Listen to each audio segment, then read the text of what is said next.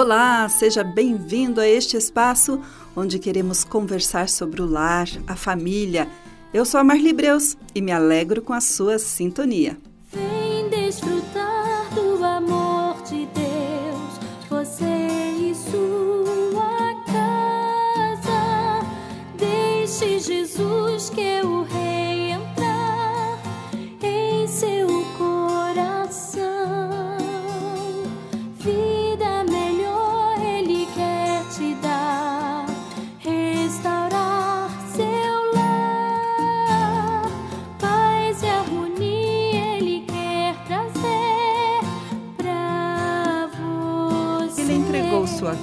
Jesus, tem o Espírito Santo morando nele. Assim, deve amar e cuidar de seu corpo e de sua mente. Mas isso, como bons cristãos, já sabemos, não é mesmo? A própria Bíblia nos ensina. O problema é quando o amor por nós mesmos se torna uma obsessão. E essa obsessão chamamos de transtorno de personalidade narcisista.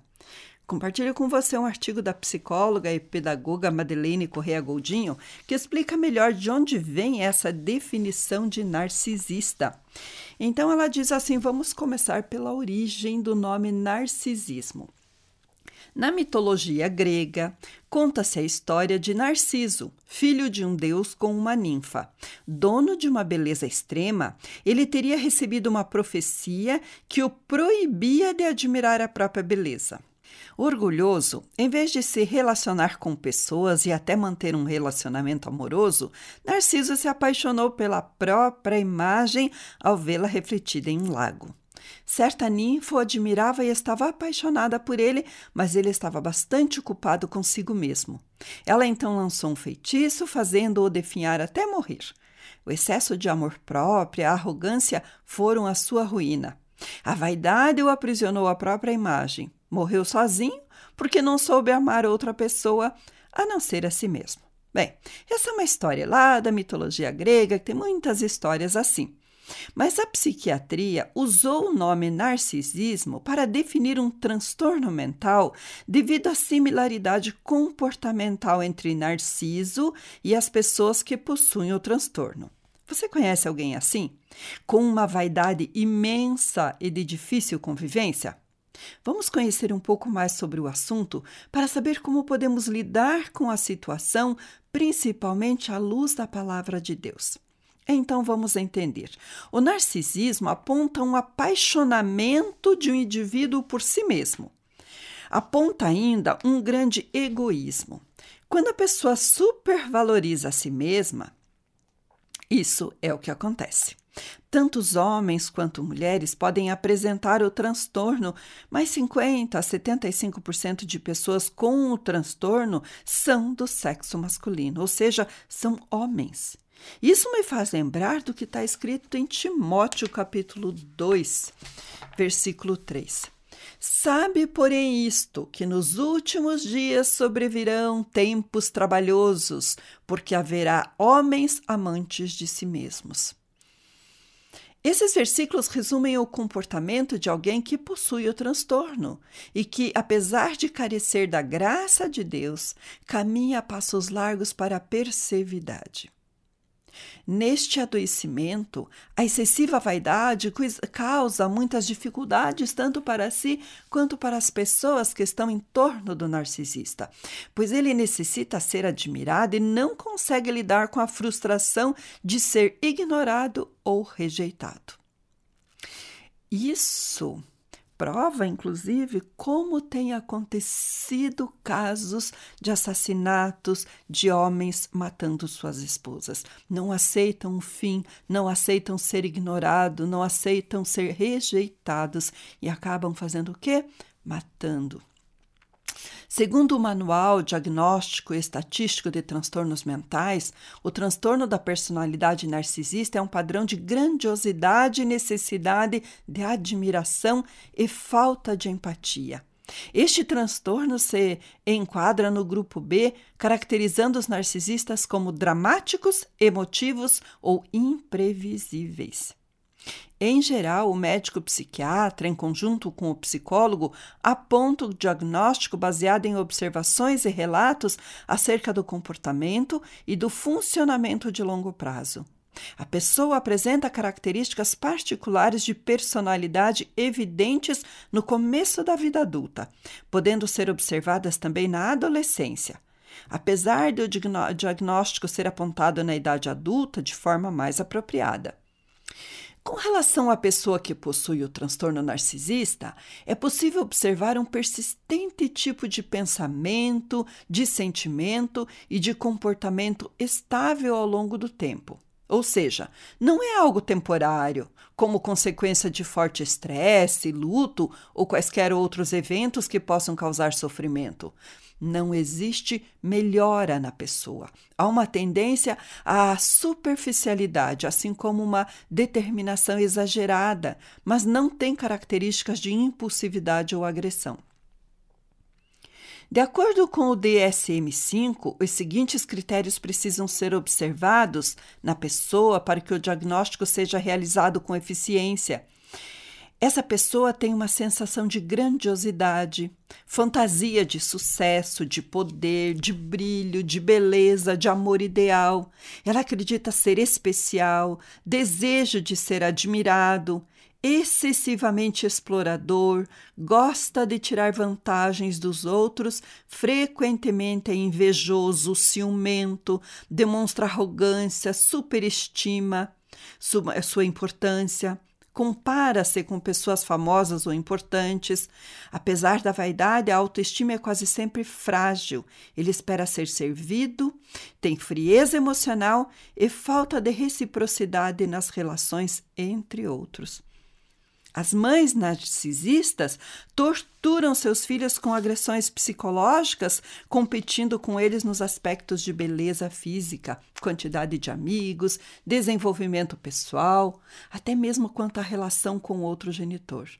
E humilham com palavras, depreciando, às vezes até tentando afastar o filho ou a filha de casa para se sentir grande. No relacionamento conjugal, o cônjuge com um transtorno é, ele inicia a relação amorosa como outras pessoas o fazem. Seduzem, galanteiam, mantêm as aparências, mas sempre há algum traço característico que pode ser observado. O cônjuge narcisista tem grande dificuldade de ver o sucesso e crescimento do outro, sente inveja e manipula para fazer o outro desistir de seus sonhos ou do seu trabalho.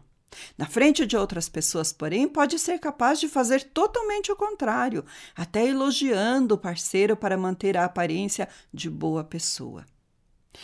No contexto das doenças mentais, há sempre mais de uma visão acerca da origem dos sofrimentos. Há os que apontam fatores genéticos e os que se relacionam com fatores ambientais ou familiares. A forma como a pessoa é criada ou educada pode influenciar na sua personalidade. Alguns teóricos acreditam que o sofrimento tem a ver com a educação recebida na infância, como o excesso de crítica, por exemplo. A autoestima é tão baixa na vida adulta que o indivíduo constrói uma defesa de vaidade para se sentir melhor, ou também o excesso de elogios e favorecimento. A criança precisa tanto de frustrações quanto de incentivo para se desenvolver. É uma questão de equilíbrio, pai e mãe. Então, se você tem filho pequeno, veja, observe como você trata seu filho. Tem que haver um equilíbrio. Nem tanto crítica, nem tanto é, elogios e favorecimento. O narcisista necessita passar por avaliação médica, psiquiatra e por tratamento psicológico para auxiliar nas questões intra e interpessoais e com as habilidades emocionais. Se encontrar alguém frágil emocionalmente, carente ou manipulável, ele vai sugar essa pessoa, ele vai sugar essa energia para se manter com a sua autoestima elevada às custas do sofrimento alheio. Logo, quem se relaciona com o narcisista precisa buscar ajuda para se fortalecer e aprender a lidar com esse tipo de pessoa. E a convivência com uma pessoa narcisista? Como é isso? Normalmente, a pessoa que convive com o narcisista apresenta uma vida conturbada emocionalmente. O indivíduo tomado de vaidade pode causar um estrago nas relações, tentando rebaixar alguém para se sentir valorizado e para se beneficiar de várias formas. No casamento, por exemplo, o narcisista passa a maior parte do tempo menosprezando seu cônjuge para manter sua imagem idealizada de superioridade. Ele também faz muitas críticas e abusa de argumentos para fazer com que o outro permaneça ao seu lado. Após a conquista amorosa, o narcisista passa a se relacionar com frieza e desprezo, proferindo palavras que ofendem e desmerecem o outro só para se sentir bem. Isso também pode ocorrer de pais para filhos, e às vezes os filhos só descobrem o problema depois de adulto, quando se lembram da depreciação, da manipulação, da inveja e das críticas e se percebem feridos com sensação até de serem órfãos. Quem convive com alguém que possui o transtorno narcisista precisa buscar fortalecimento emocional para não sucumbir diante da pressão psicológica, já que pode chegar a acreditar que realmente não vale nada ou que não é uma pessoa de qualidades, por exemplo. É preciso buscar ajuda. Lembre-se, querida irmã, querido irmão, se você convive com alguém assim, lembre-se que Deus é poderoso e pode agir de forma sobrenatural para curar a alma e a mente de uma pessoa que deseja seguir seus caminhos. Entretanto, até que se alcance tal bênção, quem possui o transtorno de personalidade narcisista precisa tomar consciência de sua dificuldade e buscar ajuda médica e psicológica. Para que essa pessoa possa viver integrada na sociedade e no meio da comunidade cristã, ela necessita se adaptar a um estilo de vida nada agradável para ela. Sentir e viver a empatia, ouvir mais os outros, renunciar às suas vontades, para que a vontade de Deus seja estabelecida, fortalecendo assim a sua vida. É preciso lembrar algo muito importante: ninguém consegue mudar ou curar um narcisista. Não tente fazer isso. Quanto maior for a expectativa, maior pode ser a frustração. Já vi alguns familiares deprimidos com isso, com a vida paralisada, porque vivem à mercê da pessoa doente. E o que a Bíblia nos diz sobre isso? O apóstolo Paulo diz o seguinte aos crentes de Corinto: Todas as vossas coisas sejam feitas com amor.